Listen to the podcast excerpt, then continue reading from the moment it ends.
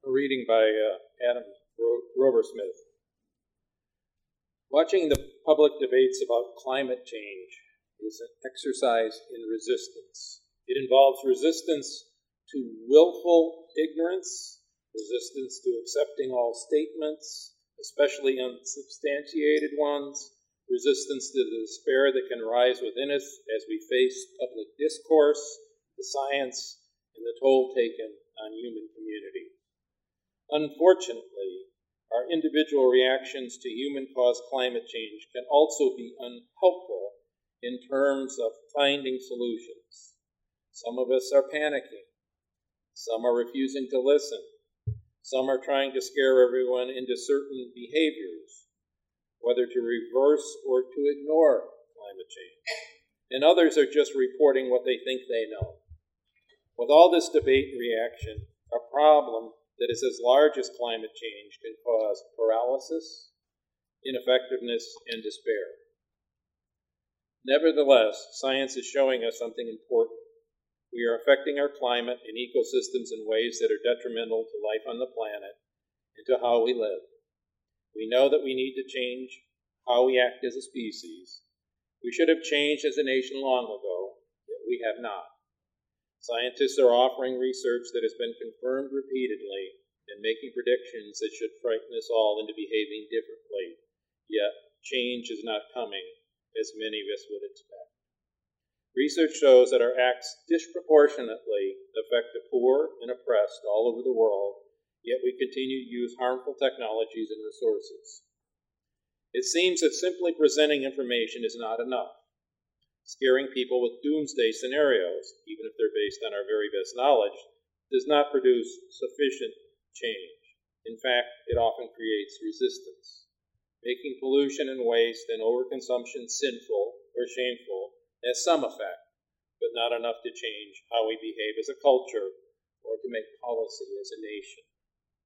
While these debates continue, people around the world suffer with changes they are unable to ameliorate and those with the least power and resources suffer most of all. The environmental crisis, the brutal impact of climate injustice. It's a massive, wicked problem. A wicked problem is one that is embedded in so many different systems that it appears intractable. It appears that there is no way to get at it to stop it. Environmental injustice is embedded in economic systems, international trade, and land use, in racial justice, in classism, in sexism. When we look at an envir- environmental injustice problem, it can appear to be impossible to begin to get change. We can despair, and arguments erupt on all sides. Arguments like, if we don't put in this pipeline, the economy will struggle and we won't be competitive with others. It'll make us vulnerable.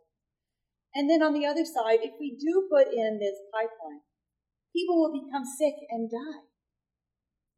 Some blame this problem on the poor or on healthcare, and some deny the problem altogether.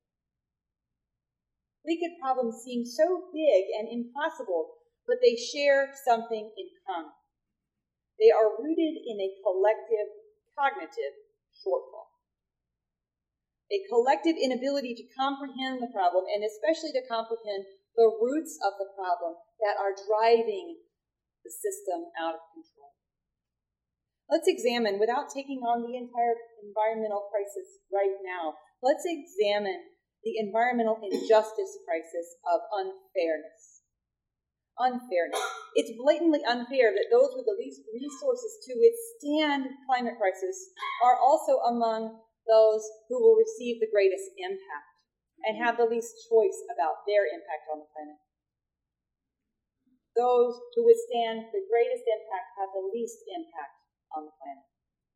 Whether you live it because you actually personally suffer more from the environmental crisis due to asthma or income, or whether you've read about this phenomenon, there's a basic unfairness to it.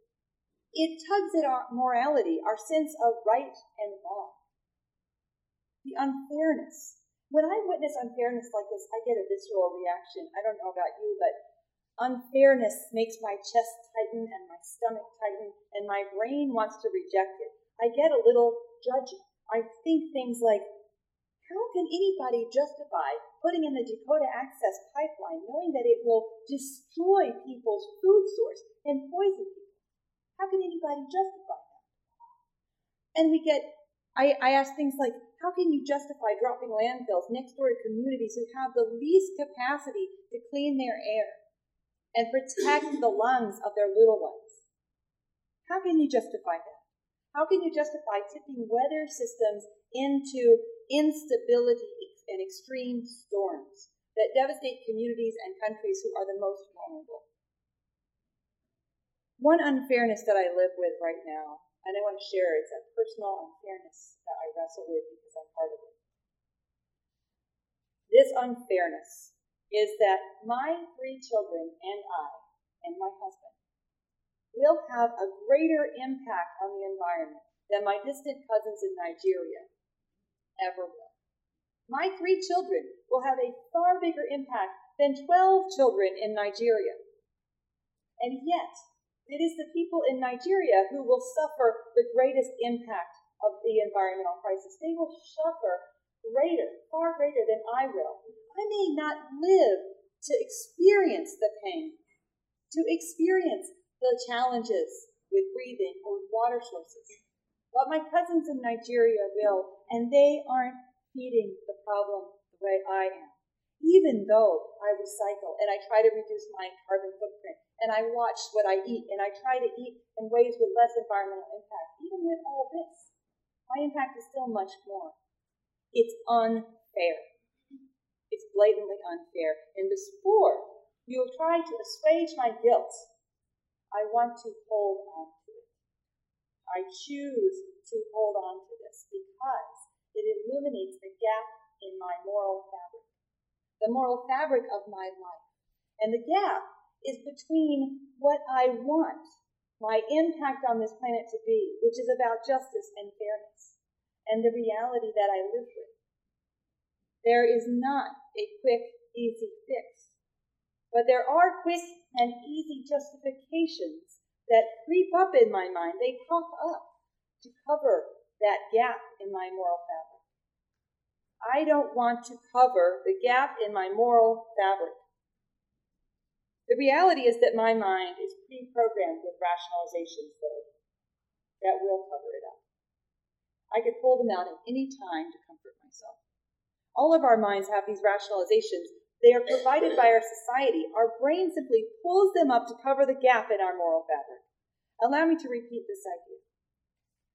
When we sense a gap between our sense of justice and fairness and our action in the world, our brains want to tell us something nice to fill that gap. Our brains are just designed to be pattern fillers, and they will pull on the messages that are dominant in our society. Our brains will pull on those messages to give us what seems like a complete picture. Here's a rationalization. I'll show you an example of how it fits in on me. I worked hard to get where I am. I did.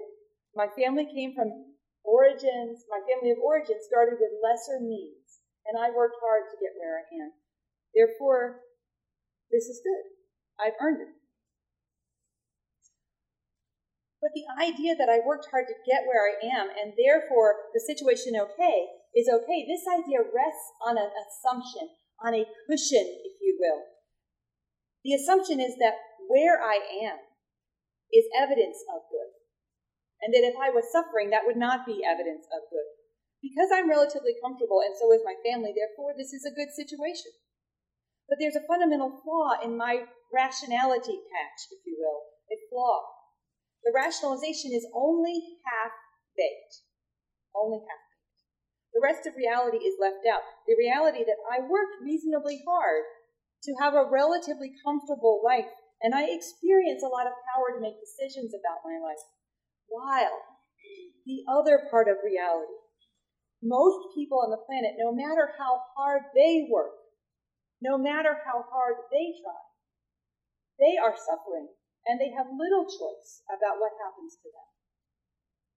The smaller logic worked for me and it feels true. I did work it.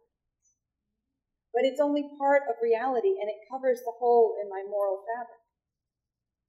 Let's go a little deeper into this rationalization and another one that justifies injustice.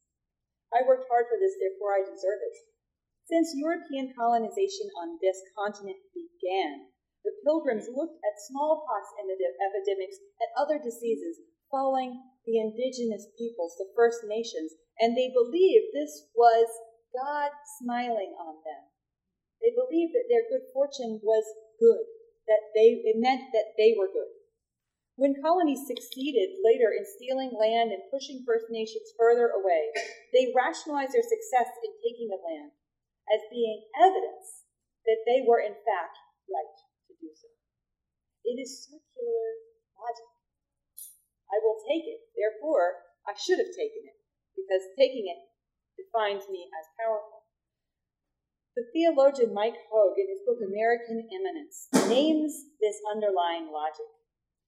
Hogue attributes it to an interpretation of Christian teaching back in the Roman interpretation from the Holy Roman Empire, and it has examples in feudal life. And the core idea is that the sovereign is an exceptional ruler Follow me with this. The sovereign is an exceptional ruler, and unlike anyone else, the sovereign can extract anything they need from the poor.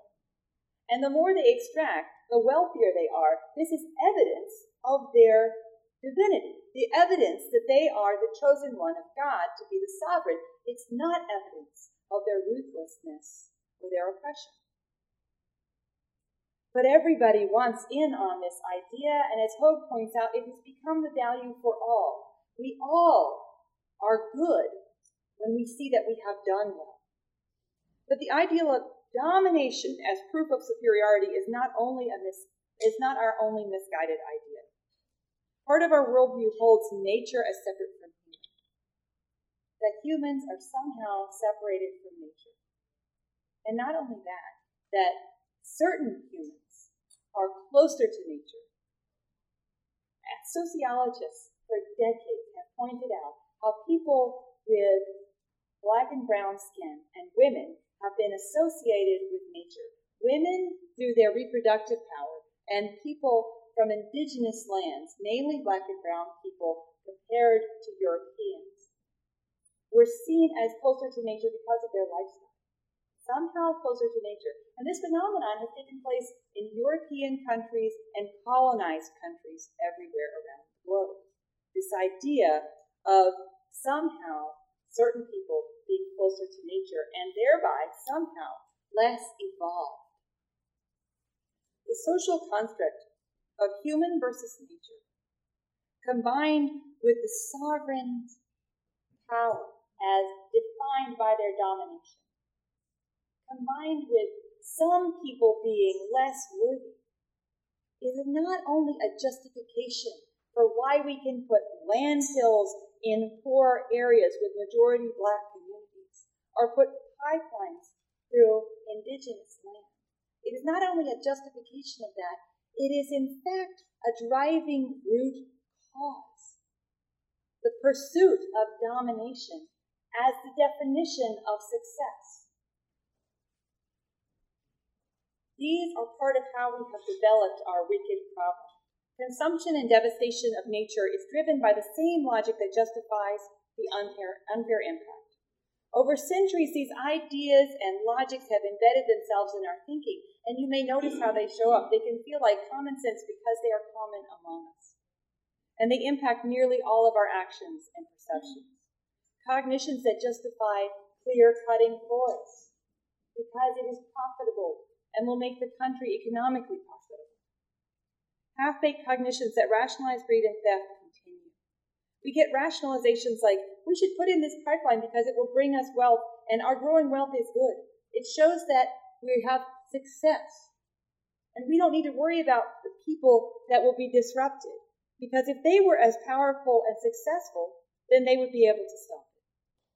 We get businesses organized on the basic logic that making money is the highest good if someone in supply chain, if some workers are abused, or if the business pollutes the earth, that is okay in this logic because the business, if the business isn't logic, liable, if the business isn't liable, these costs are called externalities. And the business can still be successful no matter its impact. And we get public servants agreeing to put landfills near impoverished communities, especially majority black communities. Why? What is the justification for this? If I gave you the details of the justifications, I would be repeating the logic and it's embedded with racist and sexist ideas. So I don't want to continue with it. But here's the point. If we do not address the harmful ideals that seem like common sense, that motivate our action, then we will only ever put band aids on the environmental crisis. And here is a band aid. And it may be a tourniquet, and we may need it, but this is a band aid. It's a band aid to ask the powerful to have sympathy and to take mercy on the poor. It's a band aid. Because rather, what we need is for the powerful to realize, to awaken to the reality that their power and wealth does not prove their worth. Our power and might in the world as a nation does not prove our worth in a context of deprivation and impending devastation in our world. A glut of power and wealth only demonstrates the harm that is built into the system, the system that benefits me and hurts my cousins in Nigeria unfairly. In order to address these harmful ideals, rather than merely discounting them, we desperately need alternative ideals and healing worldviews. And here is where I lead you out of the valley of all the wrong that is in our culture. Because there is right here. There is right in each of our hearts. And there is incredible hope in the teaching that each of us offers one another in the world. Along with ideas like success defines my good and my being worthy. You have felt, I am sure, a tug in your heart when you saw someone treated unfairly. You have shared things with your neighbors, your friends, and even with strangers. You know the good of generosity. Each of us have this in our minds, along with any problematic ideals. All we need to do is focus on the ideals that will bring healing to the world. And what ideals do we draw on? We have wise people with teachings and views that all of our minds need. Right here on this continent, in this country, among our nations. In the book As Long as Grass Grows, Dina Gilio-Whitaker of the Colville Confederated Tribes writes this about Indigenous peoples' climate action. Native resistance is inextricably bound to worldviews that center not only the obvious sustaining forces of the natural world, but also the respect accorded the natural world in relationships of reciprocity and relationality. We needed an antidote to domination, and here it is. Values and ideals of relationality and reciprocity. The teachings of those ideals that define relationality and reciprocity as good. And so we can turn to our neighbors among the First Nations and support their climate justice activism. And in doing so, we will learn from them about how they are calling people together, people from all backgrounds, to help heal the earth and to find justice. This is the type of thread that we need to begin to weave the gaps in our moral fabric. Each of us are needed as these weavers, these healing ideals and relational values, weaving them into our society. Our friends and neighbors, everyone needs us to help with this, and we can see how possible it is. When you were a child, who taught you? Who helped you see how what you did was related to the planet? I don't know about you, but when I was a child, I was told to close the front door because we weren't air conditioning the world. We don't live in a barn. But the message undergirding that was economic. Now, my parents are, are champions of healing the planet now, but their message that came out out of habit to me was let's save money and be responsible. I was taught that being responsible was saving for retirement. I was taught that being responsible was saving for illness and my child's college fund. But when did anybody help me see that planting a tree was loving my children every bit as much as saving for their college fund? My children to planting a tree. Or that reducing your carbon footprint could be as responsible as saving for retirement. The values in our society can change when we change them. And listening to the children talk about the story and the parents of those children, you fill my heart with joy. You fill my heart with joy. Too. These children have insights and wisdom about our interactions on the planet that I didn't have. And my parents were kind of granola and health foodie and vegetarians. But we have done better, and we can still do better.